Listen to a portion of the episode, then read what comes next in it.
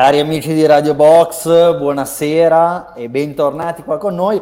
Oggi peraltro festeggiamo due, due, situazioni particolari.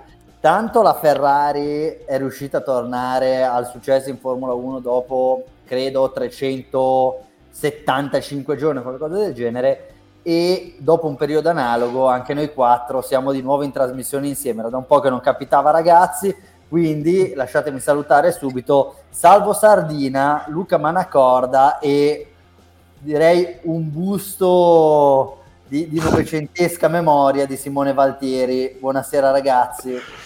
Ciao a Ciao. tutti. Ciao. Va bene, allora eh, io direi che possiamo liberare Simone dal banner con... Eh, la lista nostri, delle nostre pagine, tanto chi ci doveva seguire ci ha già seguito e quelli che non ci seguono fanno bene, avranno altro di meglio da fare. E salvo, eh, di nuovo io te lo devo chiedere, questa volta non partirai dicendomi Max Verstappen e quindi rullo di tamburi, come è andato il Gran Premio di Singapore 2023? Il Premio di Singapore 2023, stavolta sì, contro ogni pronostico della vigilia, se non per, a meno che per vigilia non intendessimo ieri, vabbè, mi sono già incartato. Comunque, vabbè, eh, ha vinto Carlo Sainz, quindi ha vinto la Ferrari. Dopo più di un anno di assenza dal gradino più alto del podio, la Ferrari torna lì. Eh, seguito da eh, Lando Norris e da Lewis Hamilton, un podio credo assolutamente inedito, eh, ma comunque frutto di una gara molto molto bella e molto emozionante. Molto bene, c'è già qualcuno che sta verificando se Hamilton, Norris e Sainz siano mai finiti in quest'ordine. Eh? Ah, beh, in quest'ordine, in quest'ordine probabilmente. Eh, facile sì. dire di no. Però eh, chissà, cioè, magari l'unica gara che ha vinto Sainz, gli altri due non mi ricordo chi fossero gli altri due sul podio. Eh. Vabbè, ve- verificheremo. C'era, Pe- c'era Perez e c'era Hamilton, mi pare. Eh, vedi, non, allora comunque Hamilton Sainz. Eh, eh. Allora, mandiamo la sigla e parliamo subito di questa vittoria Ferrari.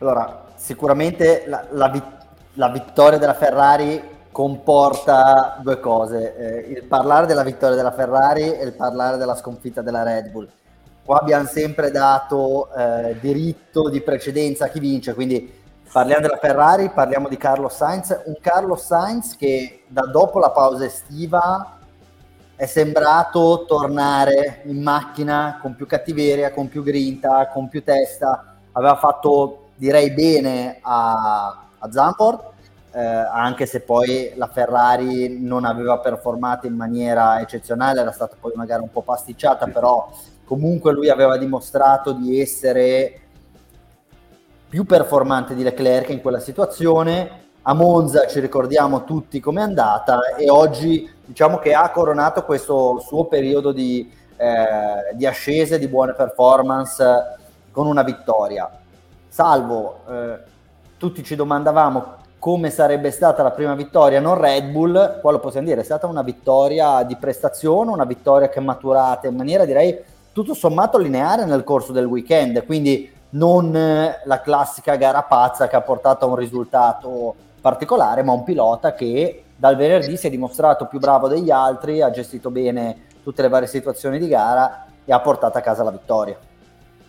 Sono d'accordo con te, forse questa qui è la più grande notizia del weekend, perché ehm, lo avevamo detto più volte nel corso dell'anno, che sarebbe stato difficile vista eh, la legge dei grandi numeri, no? che spesso viene citata in questi casi. Vista la legge dei grandi numeri e 23 Gran Premi da disputare, sarebbe stato difficile per Red Bull eh, vincerle tutte. Però eh, io sinceramente qua ammetto la mia Uh, il mio essere in errore, avrei pensato a una vittoria rocambolesca, una situazione in cui magari Verstappen ha un problema al motore, finisce, viene centrato da qualcuno e finisce fuori pista, commette un errore. Mai avrei immaginato una vittoria. Peraltro Ferrari, perché comunque veniamo da una stagione in cui la Ferrari è stata tutt'altro che perfetta, una vittoria Ferrari in un weekend in cui eh, si vince di prestazione, non è che la Red Bull eh, ha, ha, avuto dei problemi, o quantomeno sì, hanno avuto dei problemi, ma sono dei problemi che eh, so, sono rimasti lì un po' nel mistero, cioè problemi legati al non riuscire a produrre il solito livello di prestazione, ma non dei problemi eh, specifici, eh, degli incidenti, delle rotture eh, del motore o chissà che altro. Quindi secondo me questo qua intanto è il primo grande, eh, il primo grande titolo del weekend è questo qui, cioè una vittoria non Red Bull eh, che non si è verificata sulla base di un, tra virgolette, regalo da parte della Red Bull, è stata una vittoria di prestazione. Simo, eh, rimaniamo sempre sul discorso performance, prestazione. Secondo te la Ferrari dove è riuscita a battere Mercedes, McLaren, quindi gli altri team che solitamente insieme a Ferrari finora hanno sempre lottato per il secondo barra terzo posto? Ma guarda, non è facile rispondere perché in realtà Singapore è una pista proprio anomala, ma, ma tanto anomala. Eh, ti direi che è riuscita il sabato a costruirsi questa vittoria oggi perché comunque è anche complicato superare no, a Singapore, però abbiamo visto che è, che è, stato fattibilissimo superare soprattutto con il, vantaggio, con il vantaggio di mescola, quindi non è neanche stata una vittoria costruita solo al sabato. Eh, per una volta non ho visto neanche grossi errori strategici, ero convinto fino a poco fa fino a poco fa che un errore strategico lo avessero commesso con Leclerc, non facendolo rientrare subito eh, con la Virtual Safety Car, ma poi mi sono reso conto che in realtà eh, Leclerc era appena passato davanti alla corsia dei box quando hanno messo la Virtual Safety Car, quindi in realtà poveraccio è stato anche sfortunato in, in, quel, in quel, caso. Quindi in realtà è una vittoria che nasce... Eh, dal, la pista di Singapore è sempre stata molto favorevole alla Ferrari, quindi hanno anche un buon background di dati da, insomma, da, di setup e tutto quanto da, eh, da cui pescare. E, ehm, è nata soprattutto per via della difficoltà della Red Bull che mi ha ricordato tanto quella della Mercedes di non mi ricordo quale anno, 2018 forse. Eh, mi ha ricordato quella stessa eh, eh difficoltà. Nel 2015 nel... forse, Simo, quando... 2015. Io mi ricordo che c'era un anno in cui la Mercedes vinceva tutte le gare, a Singapore fece tipo sesti o quinti sesti, qualcosa del genere, non mi ricordo. O il 2014 che... dove vinse, vinse Vettel, tra l'altro. Ecco, bravo, meno male che ci siamo noi che no, Nel 2014 non vinse Vettel. Vinse Ricciardo, vinse una Red eh, Bull. no, Vettel, non mi sembra. Eh, Vettel non vabbè, nel 2015 forse, comunque eh. non andiamo a incartarci in Gran Premi. Vabbè, vabbè successi dieci anni fa, quindi non parliamo della penultima vittoria diciamo della Ferrari, per una, volta dell'ultima. per una volta si è verificata la tempesta perfetta al contrario, quindi in favore eh, della McLaren, una pista dove è andata bene, una pista dove al, sab- al sabato per millesimi eh, potevano anche fare primo e secondo con Leclerc, ma in ogni caso sarebbe cambiato poco perché poi al via Leclerc ha comunque passato Russell, quindi la situazione migliore, diciamo, che si potessero ehm, che si potesse prefigurare per la Ferrari si è verificata in ogni caso. Dopodiché c'è stata qualche sfortuna eh, con le tempistiche diciamo, di, di, uscita del, delle safety car, delle virtual safety car, però tutto sommato tamponata molto bene, eh, sacrificando un po' la gara di Leclerc.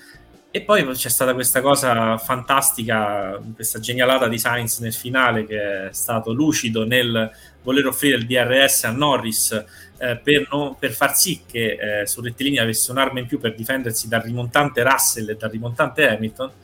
E quindi direi che è andata tutto, cioè è una, è una vittoria che è nata da più parti, ecco, non soltanto per un motivo.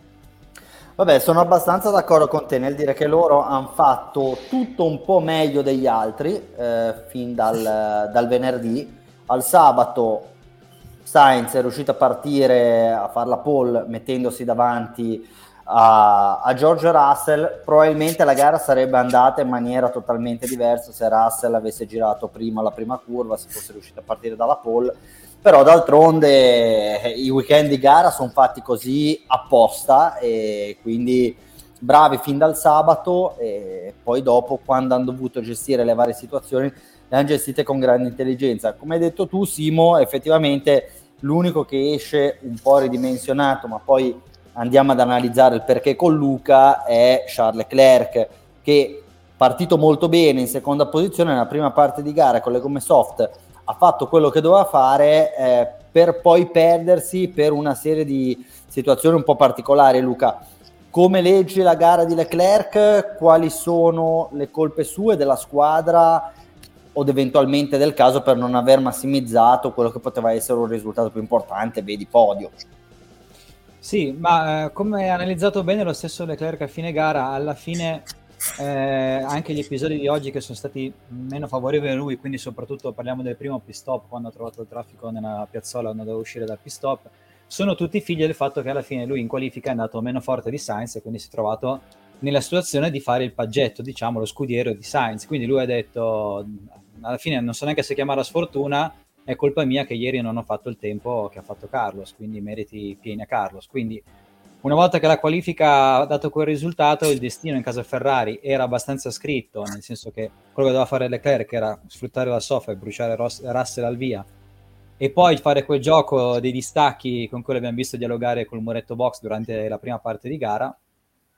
Poi dopo è arrivata quella safety car, però quella safety car anche alla fine appunto ha giocato negativamente con Leclerc perché l'ha fatto entrare insieme a tutti gli altri e trovare il traffico. Però a livello strategico ha cambiato relativamente perché eravamo a giro 20, quindi a breve sarebbe cominciato il giro di sostituzione di pneumatici un po' per tutti. E quindi insomma Leclerc oggi io lo valuto comunque bene perché eh, ha accettato il ruolo eh, e quindi ha contribuito in maniera importante a questo successo della Ferrari forse il fatto che sia partito terzo e non secondo ha tolto anche un po' di problemi alla Ferrari perché prima ancora del via era già, era già scritto quello che doveva essere, quindi il ruolo di Leclerc non, non dovevano magari giocarsi la posizione nella prima curva rischiando incidenti già visti peraltro in passato a Singapore con le Ferrari. E quindi da lì in poi sia lui che la Ferrari hanno fatto qualcosa che in passato su situazioni simili, ricordiamo Monte Carlo, quando si sono trovati davanti non hanno fatto, cioè non hanno gestito la gara nel modo giusto, i distacchi e tutto quanto per ottenere massimizzare il risultato, ossia ottenere la vittoria. Su un punto sono molto d'accordo con te, nel senso Leclerc alla fine ha fatto la gara che doveva fare oggi e se è finito al quarto posto non è certo per errori evidenti che ha commesso oggi domenica in pista, ecco. Però non mi sembra che A la Ferrari abbia sacrificato la gara di Leclerc e B Leclerc abbia fatto in alcun modo il paggetto di Carlos Sainz per essere molto chiaro, Leclerc non poteva che rientrare in quel momento e fondamentalmente la Ferrari l'ha richiamato quando lo doveva richiamare e anzi Leclerc avrebbe subito dei danni molto maggiori se si fosse fermato il giro dopo rispetto al giro in cui si è fermato Carlos Sainz. Anzi, io ho avuto un'impressione, poi non sono riuscito a rivedere quei momenti che però Leclerc, il regime di safety car abbia alzato il piede per creare un gap importante con Carlo Sainz, cosa che diciamo la, la verità è abbastanza borderline da un punto di vista regolamentare, evidentemente lui avrà rispettato tutti i delta time perché non si sono andati, non, non c'è stata nessuna investigazione da questo punto di vista, però Ferrari secondo me non l'ha sacrificato, quando hai un pilota primo e secondo devi per forza fare il pit stop insieme, così come Mercedes ha fatto, se non sbaglio, il doppio pit stop e come altri team hanno fatto il doppio pit stop in quel momento lì. Il problema è stato il fatto che lui si è trovato di fronte, se non sbaglio, Russell o Hamilton e quindi ha dovuto aspettare un pochino e forse c'è stato anche un po' di lentezza ai box. E poi lui nel gestire la sua gara, secondo me non ha fatto nulla mai per aiutare, per aiutare Sainz. L'unica cosa che poteva fare per aiutare Sainz era tenere dietro le due Mercedes l'abbiamo commentato così nella nostra chat in maniera un po' scherzosa, sembrava un Bottas o un Raikkonen qualsiasi dei tempi d'oro quando eh, si sperava che questi due piloti potessero difendere la posizione per favorire il compagno di squadra e venivano puntualmente passati nel giro di 3-4 curve. Quindi secondo me Leclerc non è stato penalizzato dalla Ferrari, è stato un po' penalizzato dagli eventi, ma sicuramente non ha fatto il paggetto, non ha fatto lo scudiero banalmente è arrivato dietro al compagno, ma non credo che abbia aiutato in maniera particolare Sainz. Però volevo chiedervelo, secondo voi la presenza di Leclerc ha in qualche misura aiutato Sainz? O meglio, se al posto di Leclerc ci fosse stato un Piastri o un, eh, non lo so, scegliete voi chi, eh, un pilota di, di un Alonso o un Ocon, sarebbe cambiata di molto la situazione per Sainz? Eh, ti rispondo io dicendoti sì, perché eh, Leclerc, eh, seguendo le indicazioni, ha allargato quel gap che era di un secondo nei primi giri, quando forse poteva anche essere inferiore perché lui aveva la gomma più, più morbida.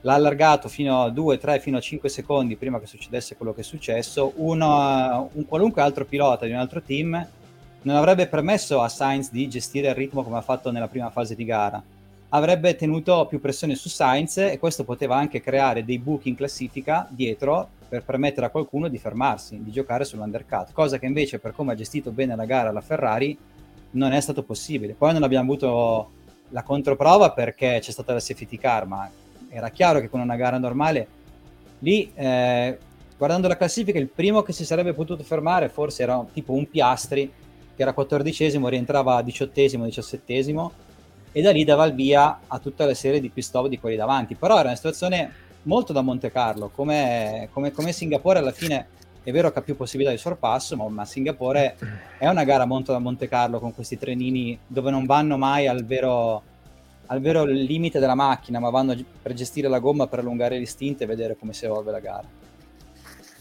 Bene, ragazzi, sul, sul, punto. Sono totalmente d'accordo con Luca, cioè secondo me lo ha aiutato e poi il discorso del sacrificio.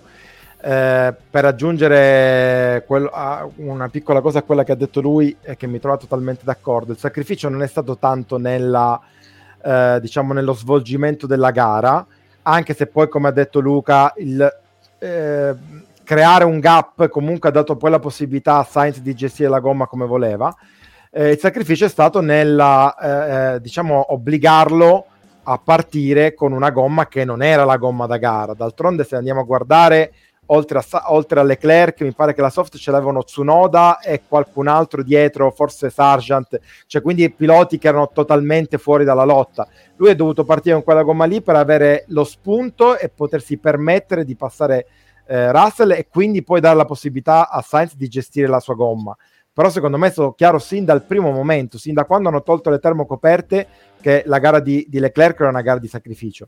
Poi, come hai detto tu, sono d'accordo con te quando dici che non è che sia stato... Eh, non è che abbia difeso like a lion come, eh. come, come, diceva, chiedeva Alonso una volta a, ad Ocon. Questo sì, però, però effettivamente, nella, soprattutto nella prima parte di gara, lo ha aiutato e penso anche a sia stato abbastanza determinante per il risultato finale. Vorrei rivedere la gara perché comunque mi sembra che Sainz nella, nel secondo stint con dietro Russell che sicuramente non faceva quel tipo di non rendeva quel tipo di servizio in tutta la prima parte del secondo stint comunque Sainz ha gestito il ritmo così come l'ha gestito nella prima fase di gara quindi su quello sarei curioso di andare a rivedere ma sì, sicuramente la lettura di allora, Luca sì è, è, vero però se ci fai caso eh, eh, spingendo un po' di più, intanto è arrivato negli ultimi giri dicendo le gomme sono finite e quello è un tema eh, che chiaramente va considerato, ma soprattutto okay. hanno aperto il gap rispetto a, Oco- a, Gasly che ha dato la possibilità a Russell e Hamilton di fermarsi in, in virtual safety car. Cioè se avessero ehm, spinto un po' di più nella prima fase, come ha detto Luca, qualcuno avrebbe potuto iniziare a, eh, a, a fermarsi, magari un Alonso, qualcun altro e sparigliare un po' le carte. Se Prego, Simo. Cosa, però, se, mh, se, c'è una parte di gara di Leclerc che non mi ha convinto, ed è stato proprio il passo nella parte finale, nel senso a parità di. L'ho montate insieme le gomme con Sainz, quindi a parità di gomme con Sainz.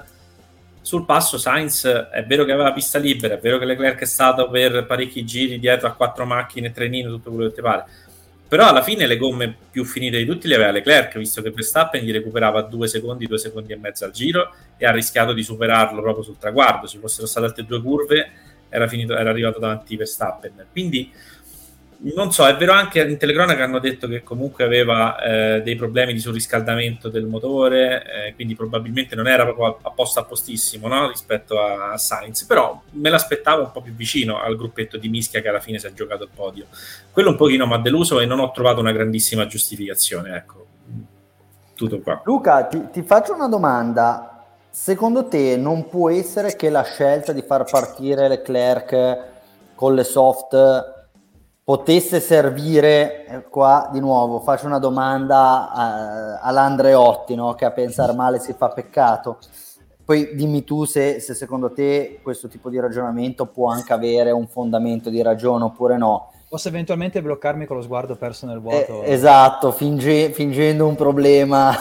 Ah, no, Presidente. E, ehm, no, secondo te andare a sparigliare un po' le carte, mettere i piloti su due strategie diverse, eventualmente avendo la possibilità di chiamare prima Leclerc dicendo eh beh ma lui è partito con le soft per evitare una situazione simil Monza facendo sì che poi Leclerc con le gomme medie si fosse trovato in, in testa nella seconda parte di gara e, e ricordiamoci che Leclerc una gara a Singapore la perse così nei confronti di Vettel. Secondo voi non può esserci stato anche un calcolo di questo tipo da parte di Ferrari dicendo alla peggio chiamiamo subito Leclerc, lo utilizziamo per coprire e se fa l'undercut su Sainz male non fa?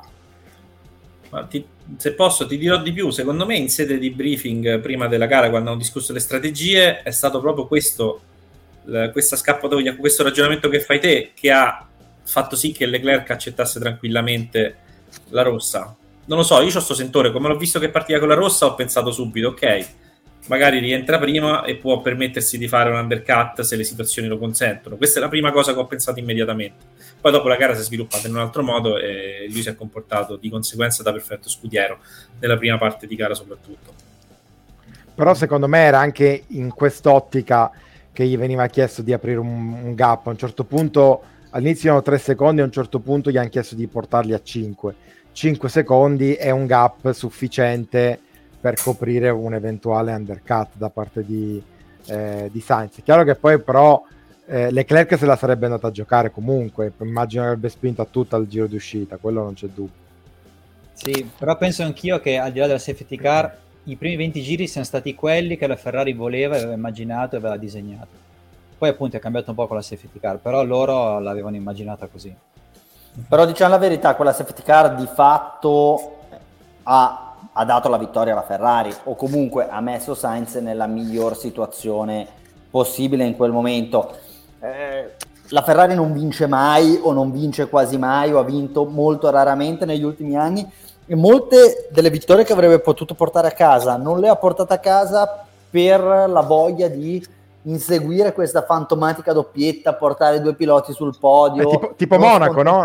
Monaco l'anno Monaco, scorso. Esatto, esatto. Qua invece hanno detto, vabbè, eh, facciamo la strategia per vincere la gara, poi la possiamo vincere, la possiamo perdere, però non ci diamo la zappa nei piedi da soli, cercando di portare a casa tutto quello che possiamo portare a casa. Pensiamo a vincere e quindi da questo punto di vista sono stati molto concreti e direi che quella safety car non abbia fatto malissimo alla strategia Ferrari con Carlos Sainz, forse ha penalizzato un pochino di più Leclerc, però ecco, fa, fa parte del gioco. Allora, ha, fatto, fatto bene la Red Bull soprattutto. Ha fatto malissimo la Red Bull, ma ora ci arriviamo tra un secondo.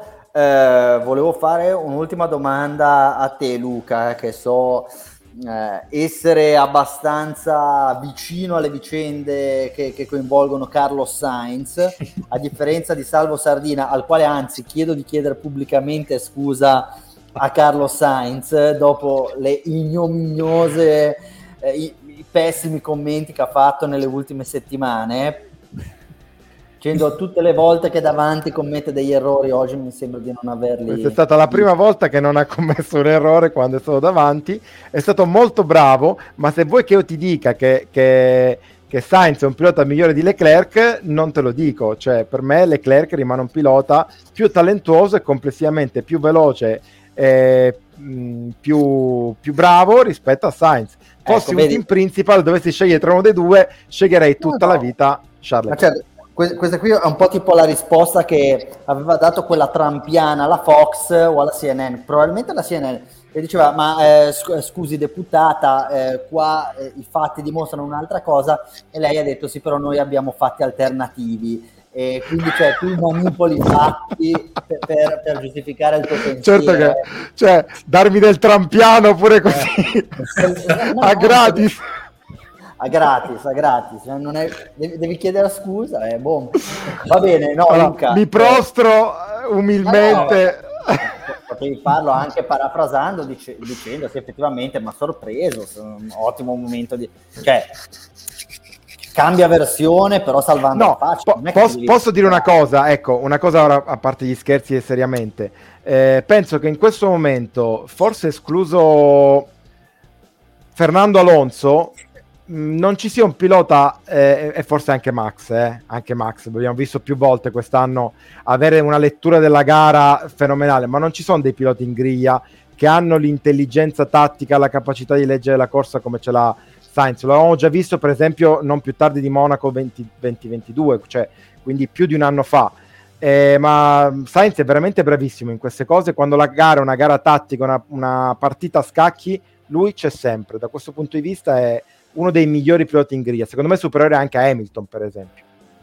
Sì, eh, sono assolutamente d'accordo con te. No, Luca, chiudendo un attimo il, il, capitolo Ferrari, a meno che poi Simone e Salvo non abbiano altro da aggiungere, avrei due domande da porti. Allora, la prima è come ti spieghi il fatto che effettivamente Sainz sia riuscito un po' a ricostruire una stagione che alla pausa estiva lo vedeva effettivamente molto involuto col compagno di squadra che l'aveva superato in classifica, il team che più volte gli aveva chiesto di far passare Leclerc. Si pensava addirittura che il divorzio con la Ferrari, se non nel 2024, però sarebbe stato abbastanza imminente. Ora invece la cosa più naturale del mondo sarebbe pensare a un, un chiaro prolungamento di contratto per, per Sainz per i prossimi anni. E poi la seconda è incredibilmente, ed è una cosa che non capita, ma io francamente no, non ho memoria eh, di una situazione del genere, Ferrari sembra affrontare la seconda parte di stagione in crescendo da un punto di vista prestazionale. Quindi Sainz e Ferrari che sono in, un, in una fase ascendente. Come te lo spieghi? E Beh, allora, pensi che possa continuare? A Sainz dovremmo chiedere cosa ha fatto durante le vacanze estive, così vediamo anche noi i prossimi anni di fare altrettanto, di presentarci a settembre belli pimpanti. Perché eh, comunque, se effettivamente la sua evoluzione. Possiamo dire che noi non abbiamo fatto quello che ha fatto Sainz. No, no anche la, la, la, barchetta per andare in vacanza così ci manca ancora, ma la prenderemo targando la radio box. Radio Bark faremo in quel caso. Radio Bot. Eh, radio Bot. Radio Bot. Radio Bot, ecco. Eh, bisognerebbe anche un po' capire. Allora, sicuramente forse hanno parlato, perché Senza aveva detto che durante le vacanze avrebbe iniziato a pensare al suo futuro, quindi forse qualcosa a riguardo sul suo futuro si è discusso durante le vacanze estive e questo forse dal punto di vista psicologico gli ha dato una mano. Poi può essere che in Ferrari qualcosa a livello di vettura sia stato ritoccato e abbia portato Sainz a trovarsi meglio di Leclerc, perché se da una parte Sainz l'abbiamo trovato molto più pimpante rispetto a prima della sosta, Leclerc lo stiamo vedendo un po' più appannato quindi potrebbe anche essere quello e po- si sta un po' ripetendo quello che abbiamo visto nel 2021, quando appunto la macchina eh, era interpretata meglio da Sainz che da Leclerc. Sulla Ferrari in crescita eh, c'è da dire che dopo Monza, quando hanno fatto molto bene, avevano detto, vabbè, Singapore però è una pista d'alto carico, andiamo con calma che torneremo indietro. Cioè loro, a, dichiara- a, a livello di dichiarazioni, non si aspettavano di essere così tanto competitivi. È vero che Singapore è una pista particolare, quindi stiamo a vedere. Suzuka ci dirà sicuramente molto di più perché è una pista molto più che dà molte più risposte sul, su queste cose, su come è competitiva la monoposto e soprattutto ci darà risposte per collegarci a quello di cui andremo a parlare a breve sulla Red Bull perché appunto da questo, questo weekend è entrata in vigore la famosa direttiva tecnica 018 che va a limitare le parti flessibili delle monoposto magari anche questo potrebbe aver influito ma eh, nessuno, sbi- nessuno degli addetti ai lavori, compreso Toto Wolf, si vuole sbilanciare al momento perché appunto siamo a Singapore, vediamo un po' come va Suzuka e poi ne riparliamo. Molto bene, allora eh, Lando Norris è arrivato secondo, bella gara, ma noi siamo un po' come quelle trasmissioni di calcio che parlano solo di Inter, Milan e Juve, quindi direi bravo Lando, complimenti, sei arrivato secondo, non hai mai dato l'impressione di vincere, buon per te, buon per Sainz che non ti sei fatto passare da Russell e Hamilton, però francamente della McLaren ci interessa il giusto. Andiamo a parlare della Mercedes. E, no, vabbè, scherzi a parte, ha, ha fatto un garone, però l'ennesimo garone che non lo vede vincere e, e diciamo che il secondo posto probabilmente era un risultato che andava oltre qualsiasi più rosa aspettativa per Norris ha interpretato tutto bene, gli ha girato tutto bene, però francamente avrei anche un po' di difficoltà nell'andare ad analizzare eh, oltre la sua gara. Non so se voi volete spendere due parole, se no parlerei di Mercedes che anche da un punto di vista strategico ha cercato di fare qualcosa di diverso. Ditemi voi.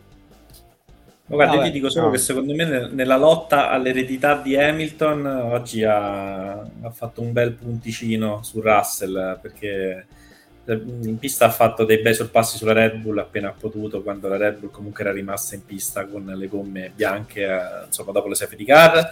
Si è andato a prendere la seconda posizione e l'ha mantenuta difendendosi bene, bene negli ultimi giri da Russell. Nel senso, l'errore di Russell è anche figlio di una curva presa a un millimetro dal muretto da, da Norris, con Russell che l'ha seguito e è andato oltre quel millimetro, ha preso il muretto con la posteriore destra e si è spatasciato a muro. Quindi, dai, è stato molto bravo, questo diciamo. Sì. senza dubbio, no, è, lui, lui, è veramente eccezionale. Tra l'altro l'ha preso anche lui il muretto, eh? se eh, lo, lo, lo, riguardi. L'ha preso anche lui, l'ha, l'ha, preso appunto per quel millimetro in meno, altrimenti mi sa che era lui a finire, a finire contro il muro. E parliamo di Mercedes, allora Mercedes secondo me ha fatto un super weekend, cioè, poi Hamilton ha davanti una McLaren, ha davanti una Ferrari, però han, hanno corso benissimo, hanno corso da racers, a un certo punto hanno deciso di dire cosa ce ne facciamo di arrivare secondi, proviamo a vincere sta maledetta gara e ci sono andati secondo me veramente vicini, cioè se fossero riusciti a passare Norris uno o due giri prima probabilmente avrebbero vinto il Gran Premio e considerando che stiamo parlando di una stagione in cui nessuno che eh, non abbia avuto la possibilità di guidare una Red Bull, ha vinto un Gran Premio, arrivare fondamentalmente a due giri dalla fine a giocarti la vittoria, direi che è il massimo a cui tu possa ambire. L'errore di Russell lascia un po' di amaro in bocca, salvo però di fatto è, è parte o è stato, possiamo dire, può essere considerato come una delle controindicazioni di una strategia estremamente aggressiva. Cosa ne pensi del weekend di Mercedes sì. e, e, della gara di, di Russell? Allora, eh, stiamo, allora, partiamo da un presupposto che il secondo posto, eh, lo dicevamo anche nelle nostre chat prima del, della trasmissione, il secondo posto in un campionato del genere, eh, in una gara del genere dove non c'è la Red Bull e quindi dove il, il secondo posto è effettivamente il primo dei perdenti, perché quando c'è la Red Bull tutto sommato se arrivi secondo hai, hai, hai, hai fatto quello che potevi fare. Ma eh, in una gara del genere il secondo posto non serve a nulla, eh, per cui hanno fatto bene a provarci. Detto questo, mi sono piaciuti per la, ehm, per la scelta aggressiva, però ho la, eh, il dubbio se sia stata la scelta giusta. Mi spiego meglio. Per come erano messi in pista, quindi con Russell che comunque secondo me dava l'impressione di gestire la gomma bene di avere la possibilità sul finale di attaccare Sainz, ehm, io avrei fermato soltanto Hamilton. Avrei fermato Hamilton, che era quello che nettamente tra i due c'era meno, era meno sul, sul pezzo, diciamo, in, que- in, quella fase. Richiami Hamilton e provi a giocartela con lui sulla strategia alternativa. Se ti va bene, fai secondo e terzo. Se ti va male, comunque il secondo posto ce l'hai e l'hai conservato e dai la possibilità a Russell di eh, di giocarsela perché comunque a parità di strategia penso che, che Russell negli ultimi giri ci avrebbe provato ad attaccare, ad attaccare Sainz. Quindi questa qui è stata una cosa che un po' non mi è piaciuta. Mi piace quando tu dici hanno, hanno gio- giocato da racer ed è vero. Cioè hanno proprio dato tutto quello che potevano bravi ci hanno fatto divertire sicuramente. Ma penso che se avessero fermato Hamilton probabilmente avrebbero ottenuto più di quello che hanno ottenuto. Forse avrebbero fatto prim- primo e terzo addirittura primo e secondo perché Hamilton poi mi ha dato l'impressione invece di essere quello che con le medie sul finale era eh, irresistibile, molto più di quanto non fosse stato eh, Russell. Eh, quindi buona eh, la, l'intenzione, diciamo così così la realizzazione. Va bene. Simo, ho visto Aggiung- che Aggiungo sì. una cosa però, diciamogli grazie perché in realtà la gara è stata molto bella grazie a questa mossa qui perché ah, certo. vedere fondamentalmente fino al quarantesimo giro, a parte la safety car, era stata una gara un po' noiosetta, via. Chi, chi, chi, non, chi, non, tirava, diciamo, e chi faceva il suo passo per preservare le gomme, chi non sorpassava, insomma, grazie a loro a questa scelta strategica la gara è stata molto tirata e molto divertente nel finale, quindi meno male che l'hanno fatta e poi sono d'accordissimo con Salvo se avessero firmato, fermato soltanto Hamilton sarebbero tornati a casa con più punti e forse con una vittoria. Allora, Simo, volevo chiedere a te, ho visto che sono uscite le tue pagelle, hai dato 4 a Russell, d'altronde se la metti a muro nell'ultimo giro ci può stare. Io devo dire la verità, a me il weekend di Russell tutto sommato è piaciuto. Eh, sì, sì. ha perso la posizione in partenza, ma partiva dal lato sporco con delle gomme con una mescola di svantaggio nei confronti di Leclerc. La Ferrari in qualifica sembrava più in palla, lui comunque ha battuto Hamilton e si è messo dietro una Ferrari. Ha corso una gara di, di, sacri- di grandissimo sacrificio, abnegazione. Avesse finito terzo, sarebbe finito terzo, diciamolo, per un errore strategico, per una scelta diciamo azzardata che poi non ha pagato. All'ultimo giro la, la picchiata a muro, però francamente quando tu dici proviamo a vincere e siamo pronti a buttare nel, nel cesso un secondo posto, secondo me a maggior ragione ci può stare dire rischio tutto e se la devo buttare a muro perdo un terzo posto. Quindi vedo questo ragionamento abbastanza coerente. Poi Chiara ha commesso un errore, chiaro ci può anche stare nel gioco delle pagelle andare a penalizzarlo perché poi eh, fa, fa, parte di questa eh, di questo chiamiamolo così genere giornalistico narrativo. Eh, pur tuttavia ritengo che il suo weekend sia stato positivo a parte i punti che ha perso. Allora, due precisazioni. Eh, intanto questa è una regola che mi sono dato io nel, nel seguire un un criterio sia per la MotoGP che per la Formula 1 quando scrivo le pagelle.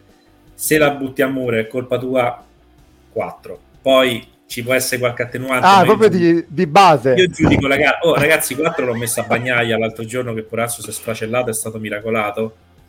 L'ho scritto anche nella pagella, voto cinico 4 perché appariva come un suo errore. Poi magari nei giorni seguenti si è capito che non era stato... Vabbè, però scusa, no, no, qua devo intervenire. Cos'è? Cioè, se uno muore e si fa, si fa, male nell'incidente, tu gli dai 6, 8, no, se, se muori 10. hai fatto un incidente, io ho dato 4. Eh, boh, Fortunatamente basta, perché era, era se, se, se, insomma, se si era fatto ancora più male, magari gli davo SV. Però, ecco, insomma, cinicamente... Eh, sei, sei, un pa- sei, un pavido, sei un pavido. Eh, è senza vita sono coerente. Se uno va a sbattere è colpa sua gli do 4 poi magari gli posso dare un 4 e mezzo se si riscatta 5 dipende, ma come fai a riscattarsi se vai a sbattere e finisci la gara lì? E, ehm, posto, un'altra seconda precisazione è che tendo nelle pagelle 99% dei casi a valutare solo la gara. Quindi se te la sei rovinata al sabato ti do l'occasione di no, ripartire da zero e se fai una bella gara rispetto alla posizione che eh, da cui partivi. Quindi ecco, questo è il motivo del 4. Sempre riguardante le pagelle, forse avrei no, potuto dare... Non gli rispondere di... perché sennò stiamo due giorni qua, lo so che non, non, sei d'accordo. A Monza abbiamo fatto una discussione infinita su questa cosa, se valutare la gara. Simone Valtieri, Simone Valtieri è quello che dà 9 a Sergio Perez, che si qualifica malissimo e poi arriva terzo con grande rimonta. No, in realtà se vai a vedere io ho sempre dato voti anche molto brutti a Perez, non diciamo cosa Allora hai valutato il weekend in quel caso Simo, se gli hai dato Ma ho valutato brutti. quello che poteva fare, ho valutato anche rispetto al compagno, ho sempre valutato Perez rispetto al compagno, se Verstappen mi va in un modo e Perez mi va due marce meno, eh, andate a vedere i voti di Perez raramente. Allora, ragazzi, se volete prendere un bel voto con Simone Valtieri dovete fare una pessima qualifica, rimontare in gara e nel giro di rientro possibilmente andare a sbattere e farvi male, così almeno un occhio Ma è il contrario, ho messo 4 a bagnaia, poverino. poverino. Vai avanti, comunque... scusa, scusa Simo, scusa. Comunque, scherzi a parte, eh, questo è il motivo del 4 a Russell. Hai buttato un podio all'ultimo giro 4, cioè è un gioco le pagelle, non è che gli tolgono punti in classifica perché io gli metto 4. Eh, forse avrei potuto dare un pelino di più a Leclerc, ma semplicemente perché quando ho scritto le pagelle non sapevo che quello lì del non rientrare in box sulla virtual safety car eh, fosse una cosa che non si poteva fare perché aveva già passato la vista applicare. Piega la eh, pancia del paese. È, è, doppiamente pavido perché adesso lo diciamo. È arrivato un commento molto negativo. Aspetta, no, adesso lo, lo vado a leggere. Mi dispiace, non ne volevo sei, parlare. Non ritratto, eh. Nella seconda no, parte, no, in ogni caso, non allora, Times, silenzio, io non ne volevo parlare. Leggo commento su Instagram, la nostra pagina Instagram Motorbox Sport Diego attoniti o attoniti, non lo so. Leclerc 6, lavoro da scudiero perfetto, ha ascoltato il team al 100%, sfortunato e basta. Chi cazzo gli dà sti voti di merda? Io Però adesso, do, dopo questo giudizio qua, dopo questo commento qua, tu, pavido, lo aumenti, lo alzi. No, davo da 6 a 6 e mezzo a quella la sostanza, eh. non è che gli avrei dato 8, cioè voglio dire, comunque il passo gara nella seconda parte di gara non ce l'aveva. Sta parlando eh, di Russell e la, la domanda, lasciamo stare le tue pagelle, la messa a muro, ti sembra che abbia corso comunque un buon weekend? Ti sembra Ma che è ovvio corso... che abbia fatto un, un, un, ottimo weekend, poi nel gioco delle pagelle se la metti a muro ti pigli 4 e vai a casa, cioè molto semplice, ma è ovvio. Okay a, a, apriamo un po' il discorso. La gara di Russell, cioè come ti sembra che l'abbia interpretata? Secondo te dove ha perso la vittoria, dove ha perso il podio, a parte l'errore finale? Ecco. Al via non, è vero che aveva uno svantaggio di mescola sulle Leclerc, eh, quindi lì è stato passato. Eh, alla fine ha fatto una gara tutto sommato senza, stando lì, ha fatto una gara la Norris buona ottima. Eh, quando la Mercedes ha deciso di farlo rientrare ai box, ha commesso l'errore, nel senso, ha fatto poter... se fosse arrivato sul podio, gli avrei dato 8. Per quale motivo non è? Se vai a sbattere e mi butti un podio alla fine, ti do 4. Cioè, Alberto, eh, dai, allora adesso gi- giusto per spezzare una lancia in favore di Simone, a me ricor- ha ricordato un po' eh, quel calciatore che al novantesimo magari c'è il rigore neanche per la vittoria, ma per il pareggio, stai 0 a 1, ti danno il rigore e lo, e lo calci in tribuna. Eh, ha fatto una bella partita, ha fatto una bella gara, ci sta a dargli 4 perché comunque no, eh, l'ha messa a muro, ha sbagliato il rigore.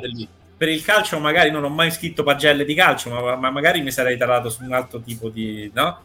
Time out, ragazzi. Nel calcio non c'è l'incidente okay. e finisci di giocare a meno che non ti infortuni, ma magari non è mai, quasi mai colpa tua quando ti infortuni nel calcio. A meno che non vai a dare una testata alla traversa, ti infortuni.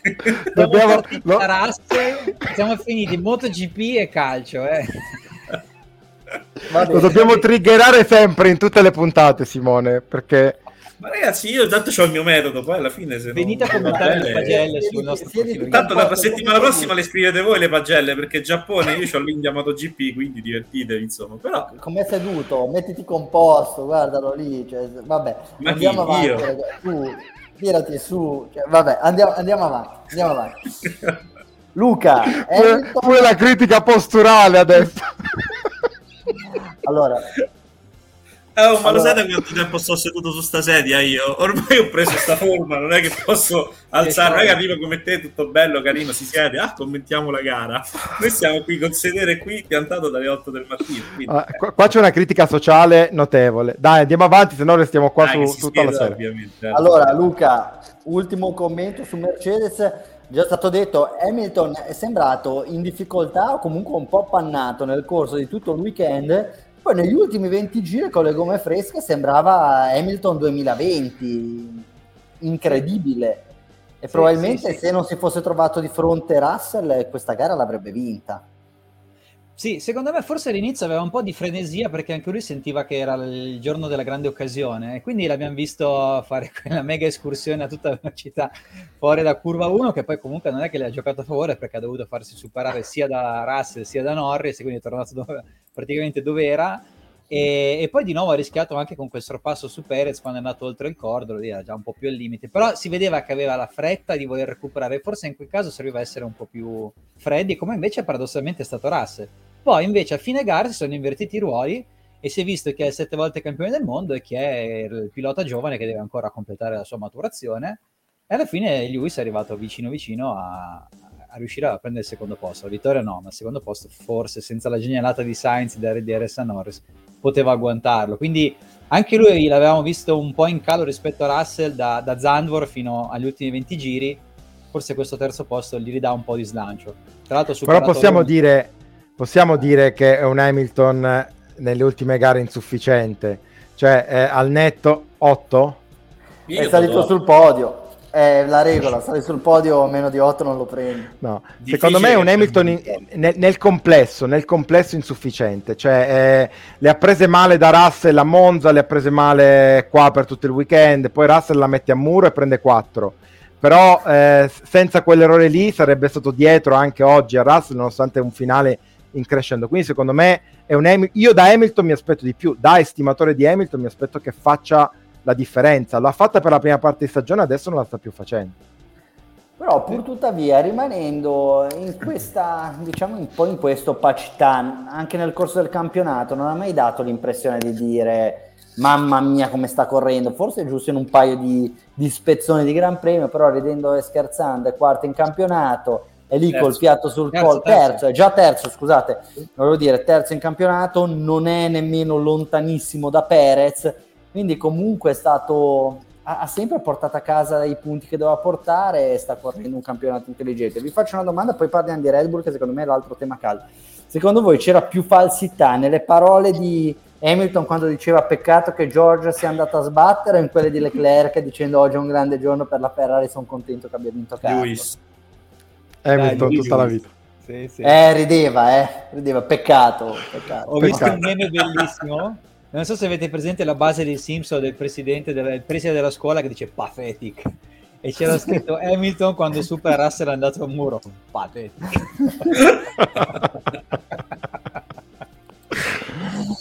Bene, eccoci qua, abbiamo cincischiato, ma la cosa più interessante di, di questo weekend chiaramente è stata la, la mancata competitività o comunque lo scarso risultato raccolto da Red Bull. E se vediamo i numeri, se vediamo come sono andate le qualifiche, come è andato il weekend, le difficoltà del venerdì e i risultati in gara, effettivamente possiamo pensare che questo sia stato un weekend in cui Red Bull abbia completamente perso la bussola. Però eh, vi proponevo anche un alternative fact.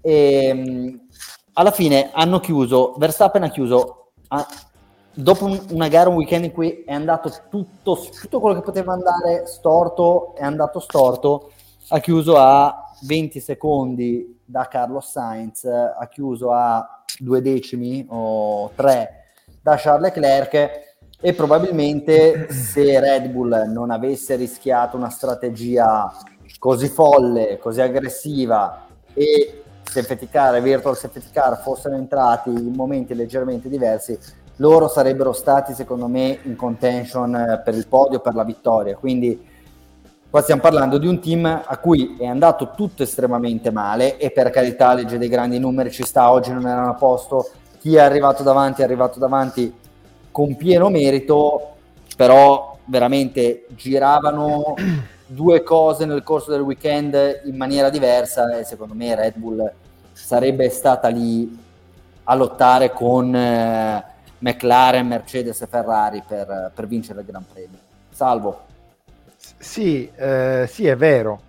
Eh, è vero, loro si sono messi secondo me su questa strategia di partire con le hard con tutti e due i piloti perché banalmente anche lì hanno pensato che arrivare secondi o quarti o settimi non cambiava veramente nulla e non cambia veramente nulla se guardiamo il vantaggio che Verstappen ha su tutti gli altri e che la Red Bull ha su tutti gli altri in classifica costruttori e quindi l'unico modo per eh, diciamo salvare il weekend era eh, continuare la striscia positiva di vittorie di fila no? e quindi l'unico modo per farlo per avere un minimo di chance con una macchina non dominante come negli altri weekend era sparigliare le carte partire con le hard sperare che non ci fosse una safety car prima e che la safety car arrivasse intorno al giro 40, 37, 38 poi te la vai a giocare con le medie.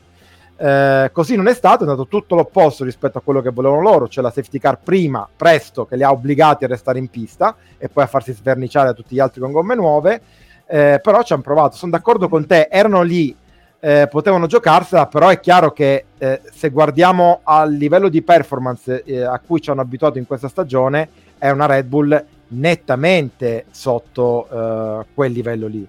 Uh, era una Red Bull che se la giocava, ma non abbiamo mai visto questa una Red Bull che se la gioca. Abbiamo sempre visto una Red Bull che domina, quindi già questa di per sé è, è, è una grande notizia.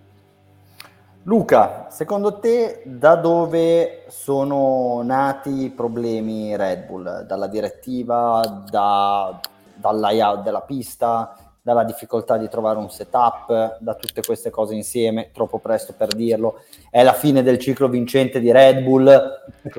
da, da, le, leggi tu le carte di questo. Non vedo ragioni per cui non dovremmo vincere le prossime otto gare a questo punto, guarda che ne mancano sette. Eh. no, beh, allora, sul peso della direttiva, come detto, congelerei tutto fino su Zucco. Non sbilanciamoci troppo, non lo fanno gli addetti ai lavori degli altri team, non lo facciamo neanche noi Sul weekend in sé, però, c'è da dire che loro hanno messo già dopo la schifezza di qualifica di ieri che effettivamente non ci hanno capito una mazza, nel senso che venerdì le libere già avevano denotato qualche problemino. Eh, al sabato mattina hanno provato un altro assetto, dei cambiamenti che però non hanno funzionato e lì si sono, hanno perso la bussola. Hanno perso la bussola perché poi in qualifica eh, i piloti avevano una macchina che non dava loro fiducia, in frenata, poi abbiamo visto che scivolava tantissimo col posteriore, insomma un disastro. Eh, sembra un problema, da quello che hanno detto, legato molto al tipo di pista e al tipo di asfalto. E come abbiamo visto nel, nel recente passato, non sarebbe neanche la prima volta a Singapore. Quindi, per quello che abbiamo in mano ora, pens- tenderei più a catalogarlo come un weekend nato male e finito non peggio perché hanno abbastanza limitato i danni, però più un'eccezione che conferma la regola. Suzuka ci darà sicuramente risposte molto più interessanti a riguardo, eh, perché poi appunto eh, la gara di oggi alla fine, cioè per una macchina, una squadra che era così in alto mare come erano loro ieri, riuscire comunque a raddrizzare il risultato, a far vedere quello che hanno fatto vedere, quanto hanno potuto recuperare con la strategia nonostante la safety car negli ultimi giri, vuol dire che insomma avevano già messo una bella pezza. E quindi aspettiamo eh. allora di- dirò una cosa che probabilmente è, è un po' controintuitiva no, magari dal vostro punto di vista nemmeno ma non è la prima volta che lo fai quindi ah, no, non, per, non per triggerarvi ecco poi ora magari mi dite no la pensiamo diversamente ma secondo me questa è stata veramente una delle migliori gare di, di Verstappen dall'inizio dell'anno.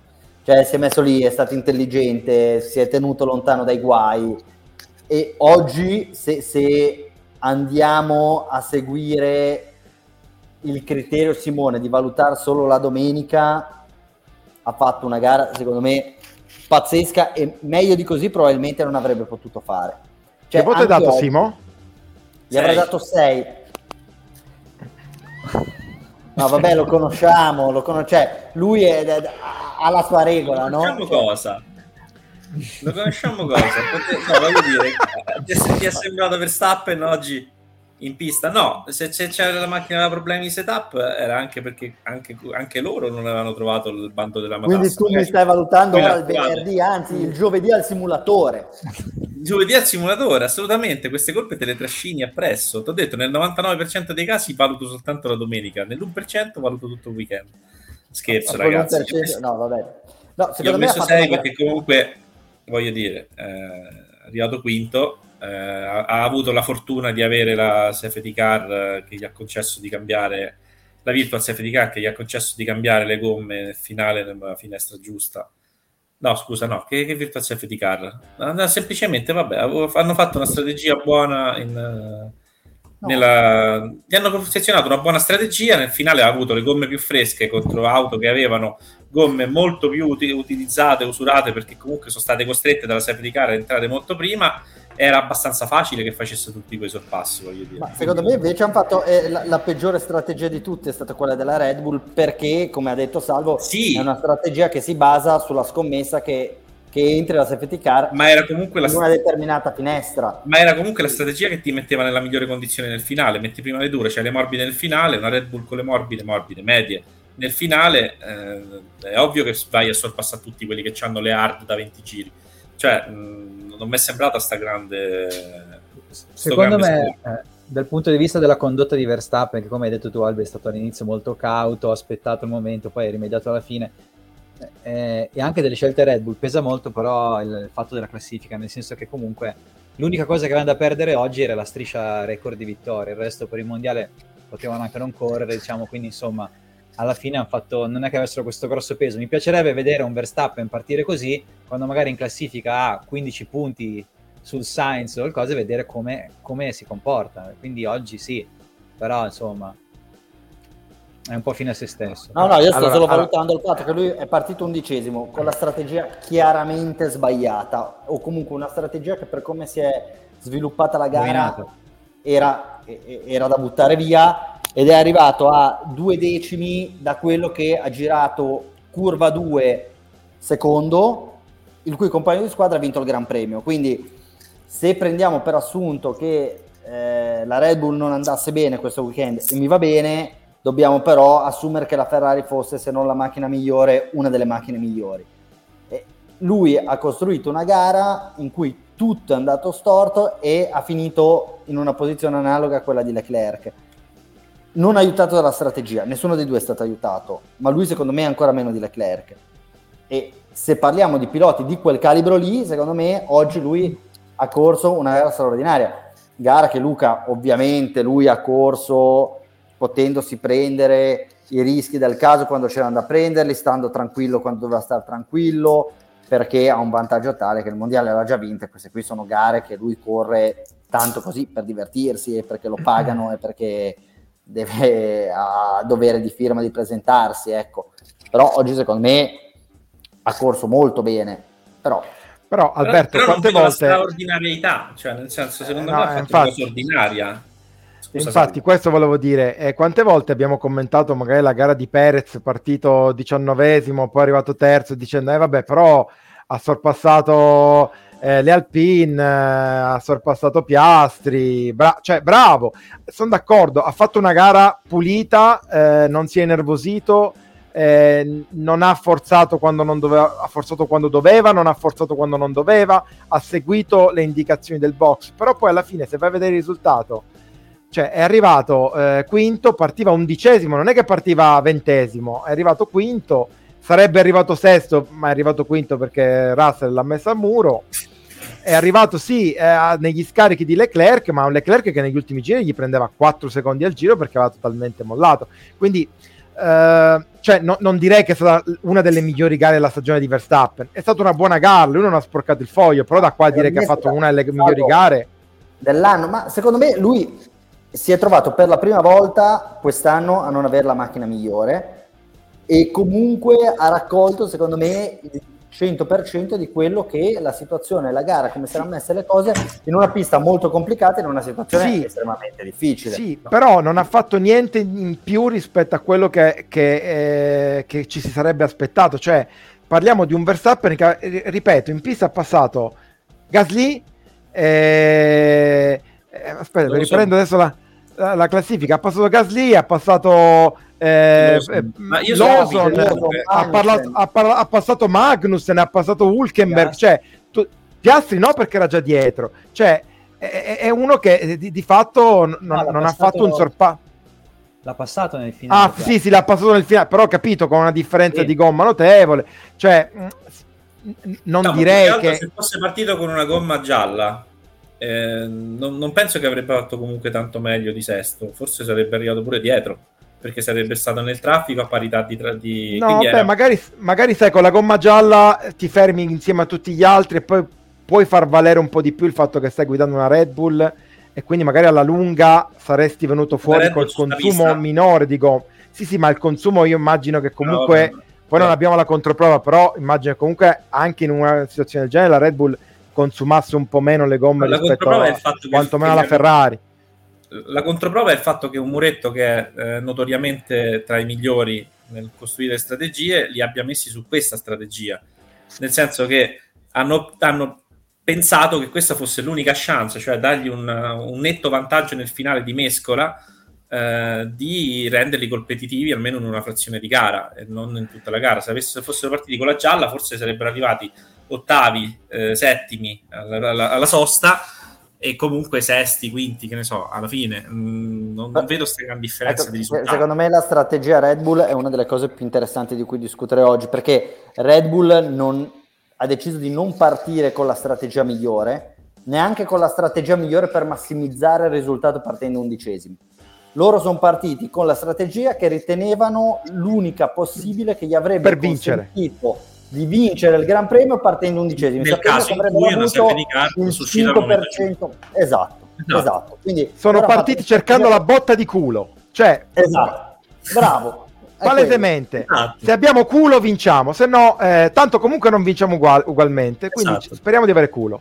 E arrivare terzi, Ma... quinti o diciassettesimi è indifferente. Non cambia nulla, è indifferente in questa situazione di classifica, assolutamente indifferente. Come ha detto Luca, potrebbero anche non correre Verstappen potrebbe dire io oggi non ho voglia, eh, oppure ho l'unghia del piede, l'unghio incarnito, non vo- eh, potrebbe tranquillamente e vincerebbe comunque il mondiale. Quindi loro, secondo me, hanno fatto veramente la strategia più interessante che potevano fare. Hanno chiaramente messo sul, sul piatto che era quello che era l'obiettivo della Red Bull, cioè continuare questa striscia vincente. Difficilissimo, ma se avessero fatto la strategia che facevano gli altri, comunque avevano lo 0% di possibilità di vincere. In questo modo invece avevano quel 5-10% e se la sono giocata bene, poi non, non, non hanno avuto fortuna nel, o quantomeno la gara non si è sviluppata secondo quelle che erano le loro eh, previsioni, però probabilmente vedendo come si è sviluppata la gara con una strategia più canonica avrebbero potuto fare terzo, quarto, ma di nuovo non sarebbe cambiato esatto. niente dal loro niente. punto di vista. Muy bien, grande sconfitto direi, se ce n'è uno, più ancora della Red Bull, secondo me, eh. è Fernando Alonso e Aston Martin. Peggior weekend dall'inizio del campionato e peggior weekend anche perché questa poteva essere considerata una pista in cui con eh, le difficoltà Red Bull, eh, visto che loro molto bene avevano fatto a Monte Carlo una cosa e l'altra, Fernando avrebbe potuto, non dico vincere la gara, ma quantomeno essere molto competitivo. Invece i due piloti hanno commesso gravi errori, sia al sabato che alla domenica, e la macchina comunque non era competitiva, salvo Intanto qua su, su Stroll non eh, mi esprimo. Ho dato 8 a Stroll perché è andato in ospedale. Una fatto male. Non, non ha partecipato. eh, su Stroll non dico nulla se non... Su, su Stroll non dico nulla se non salutare con affetto Antonio Caruccio che eh, due settimane fa, tre settimane fa, quando ha detto che era sparito, Stroll si è offeso, ma ha detto non è vero che è sparito, ha fatto una bella gara. È sparito adesso proprio letteralmente perché non ha neanche corso. E su Alonso sono veramente molto sorpreso perché tornando seri, venerdì il passo gara di Alonso era impressionante. A questo punto mi viene in mente che eh, fosse con meno benzina rispetto agli altri, sia stato un po' un blef quel, quel, quel passo gara lì, quel ritmo gara lì, oppure banalmente eh, restare lì dietro troppo invischiato nel traffico sia stato determinante per non riuscire a imporre il, il suo ritmo. Sta di fatto che poi in pista ne ha anche combinata una più di Bertoldo, è andato dritto, eh, ha preso la penalità quando è rientrato in corsia box, il 4 è assolutamente strameritato.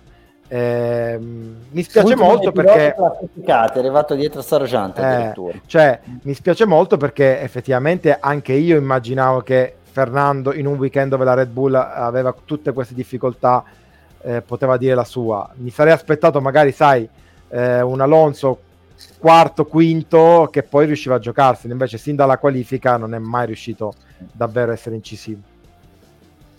Eh, ma anche Stroll, scusami, perché va a sbattere il sabato? Non ha capito, va a sbattere la domenica. Devi tu eh, per, appunto. Eh, cioè, manco queste cose, Lens, cioè, le basi. No, vabbè, poi si discutiva eh. pure sul fatto che era cambiata la regola, quindi um, far uscire, insomma, far andare a sbattere uno stroll oggi avrebbe meno utilità del far andare a sbattere un Piquet Junior ieri. Però, Però scherzi a parte, ragazzi, eh, Stroll quest'anno è sparito, cioè, e capiamo anche che tipo di pilota è Fernando Alonso, perché il gap quest'anno con il compagno è enorme. E se negli anni scorsi comunque Stroll, pur non essendo uno dei migliori, sembrava fosse un pilota che avesse un diritto di cittadinanza in Formula 1, poi con gli annessi e connessi economici che la sua famiglia si porta dietro, ora sembra veramente un pilota disperso, un pilota quasi prossimo al ritiro se dovessimo valutare quelle che sono le sue per- performance quest'anno. Con una buona pace di Caruccio, non so chi vuole intervenire. Salvo, per una volta ti puoi togliere un sassolino dalla scarpa. No, no, no, no, ma eh, a parte gli scherzi, eh, io ho, ho, sempre un po' l'impressione guardando Stroll che sia lì perché deve essere lì, che non sia uno che, che, è contento di stare lì, di guidare in Formula 1, c'è uno che un po' non gliene freghi, a cui frega poco di star lì, eh, sta forse vivendo il sogno che era di suo papà, eh, però eh, mi pare che a livello, poi al netto del, non, non, non sono uno psicologo, no. eh, ci mancherebbe altro, quindi alzo le mani dinanzi a queste valutazioni, l'ho buttata lì come una butad da Radio Box, però eh, resta il fatto che è lontanissimo da, da, Alonso, molto più di quanto non lo fosse da, da Fettel. C'è da dire che non lo stanno aiutando perché gli mettono sempre accanto un campione del mondo, forse lo stanno aiutando perché si vorrebbe cioè vorrebbero che imparasse da, da uno di questi qua. non lo sta facendo, però eh, come dici tu, io lo vedo come un pilota che è pross- più prossimo al ritiro che non come un giovane che sta crescendo anno dopo anno. Ormai cosa sarà il suo quinto, sesto anno in Formula 1? Ha gli stessi campionati più o meno di Leclerc, forse anche di più. Adesso sì, vado a, a, Muzzo, però eh, resta il fatto che è un pilota assolutamente insufficiente. Quest'anno è stato un pilota assolutamente insufficiente. Ha fatto un paio di gare molto positive all'inizio quando aveva il problema ai polsi e si diceva Ah, eh, che eroe Stroll che con, eh, con, i polsi fratturati sta, sta andando così bene, però eh, i, le fratture sono, si sono rimarginate e lui addirittura è andato al passo del gambero, quindi ho dei serissimi dubbi, penso che in questo momento insieme a Sargent sia il pilota che ha meno diritto di cittadinanza in Formula 1 se guardiamo poi i venti che corrono. Direi di sì, di Sargent eh, forse non, vale, non vale la pena parlarne. Eh, Diciamo che hanno sostituito Latifi con Sargent e direi no, che... Si candida a essere il nuovo Latifi anche per far uscire le safety car, tra l'altro. Mm, mm, mm, mm. E niente, ragazzi, avete qualcosa da aggiungere rispetto a questo Gran Premio? O... Ah, facciamo solo abbiamo... i complimenti a Lawson, che continua a infilare gare notevoli. Eh. 3-0 su Tsunoda la domenica, eh? Sì, beh, contro Tsunoda nelle ultime due gare facevamo 2-0 anche noi, c'è da dire anche questo. Però no, è vero che... Però no, è vero, comunque che sta... cioè, è arrivato lì me- meglio di chi si è seduto su quel sedile prima di lui e lui non ha esperienza in Formula 1, quindi... E poi appunto questo potrebbe aprire scenari importanti in casa Alfa Tauri. Eh? Voglio dire una cosa, eh, perché appunto siccome non ho paura di schierarmi, eh, l'anno scorso sono stato perculato perché avevo detto di De Vries che aveva avuto culo a Monza, eh, che, questa, che, che, la gara di Monza con la Williams gli aveva permesso di eh, entrare in Formula 1. Io ho l'impressione che queste, eh, queste prestazioni gli, gli, daranno a Lawson la possibilità di entrare in Formula 1, anche perché se il metodo di, di paragone è Tsunoda, appunto eh, mi sembra abbastanza evidente che eh, tra i due in questo momento sia preferibile Lawson nonostante il grosso bagaglio, il grosso gap di esperienza tra i due, alla guida di quella macchina lì. Detto questo, io credo che Lawson sia un pilota normalissimo ehm, che non, non, aggiunga niente a, a, questa Formula 1, un pilota che nella sua carriera nelle categorie migliori non ha mai fatto vedere chissà che cosa. E, mh, mm, per cui ecco, volevo dire questo, non credo che sia sto, il nuovo fenomeno che arriva dalla, dal Red Bull Junior Team, è un pilota modestissimo che sta facendo bene, probabilmente anche nel contesto giusto per fare bene. Non gli si chiede niente, niente di diverso, eh, no, niente di più, è semplicemente il sostituto di Ricciardo nel contesto di una macchina che sta migliorando e anche molto. Eh, quindi in questo momento quello che veramente sta mancando in maniera gravissima è Tsunoda. Non direi che Lawson adesso è un fenomeno. Resta il fatto, e qua bisogna dargliene atto, che ha fatto una difesa secondo me bellissima nei confronti di Verstappen, gliel'ha fatta sudare la posizione, cioè ha veramente battagliato, cosa che solitamente tra Alfa Tauri e Red Bull non si vede. Ehm, e quindi da questo punto di vista, bravo, chapeau, è stato, eh, ha fatto una bella gara, comunque un bel weekend complessivamente. E l'ha, bat- l'ha buttato fuori dalla Q3 sabato, eh? giusto per fare buttato fuori. Per eh? 7 millesimi. Impavido. Eh già. Sì, Vedi, il weekend di Verstappen sarebbe stato diverso con quei 7 millesimi in meno. Poi la Formula 1 è sempre questione di millesimi alla fine. Ecco, dopo questa banalità... Che massima. Eh... Potete dire qualcosa di più banale per cortesia? No, direi che abbiamo no. raggiunto il punto più basso, quindi Va chiederei a Salvo magari di mandare una sigletta e di raccontarci come è andato il Totobox, no?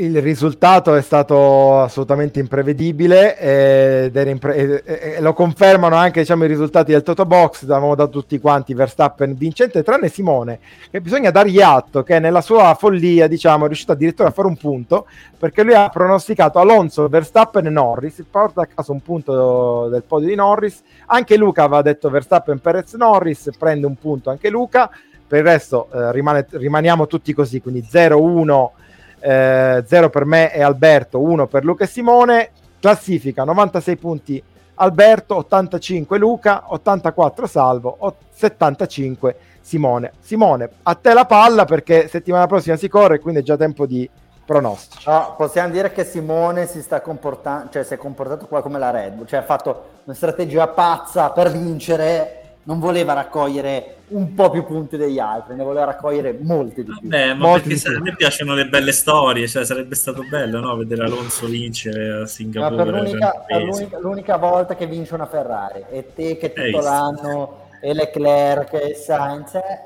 Ma infatti adesso invece li mettiamo tutti e due sul podio, perché io ti. Così dico, sappiamo che non, n- non ci sarà una Ferrari competitiva a Suzuka.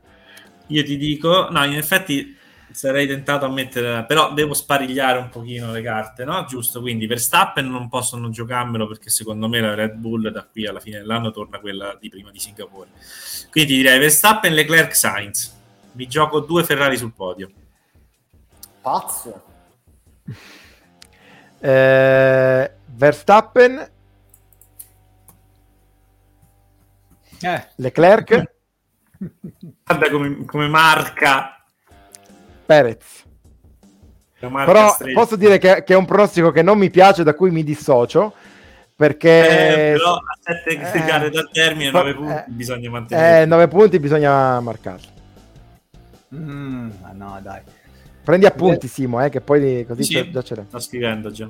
Allora, Verstappen. Mi piace molto la McLaren che voi non avete nominato. Eh, eh, esatto, è quello. Eh, Però devo decidere se marcarvi o smarcare. soprattutto un se po'. piove. Eh. Fu, beh, dai, diciamo Verstappen. Proviamola, dai. Norris e Sainz.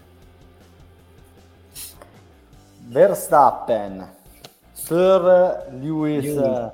Hamilton e Lando Norris. Bello. Anche, Dai. anche, anche No, questo no, è bello. Guarda, eh, Alberto, era quello che volevo fare io se non avessi voluto osare. Bravo. Bene, allora ragazzi, è stato un piacere ritrovarci tutti e quattro, è stato anche un piacere poter dire le parole la Ferrari ha vinto il Gran Premio di Singapore, quindi oggi una giornata ricca così di... Eh, Realisticamente potrebbe essere stata l'ultima volta che lo diciamo a Radio Box. Sì, sì, so. anche, se, anche so. se decidessimo di, di continuare questa roba. Di continuare per eh, dieci anni, cioè, potrebbe essere comunque l'ultima volta. Quindi ricordatevene. Esatto, registrate questo spezzone e utilizzatelo come vostra suoneria.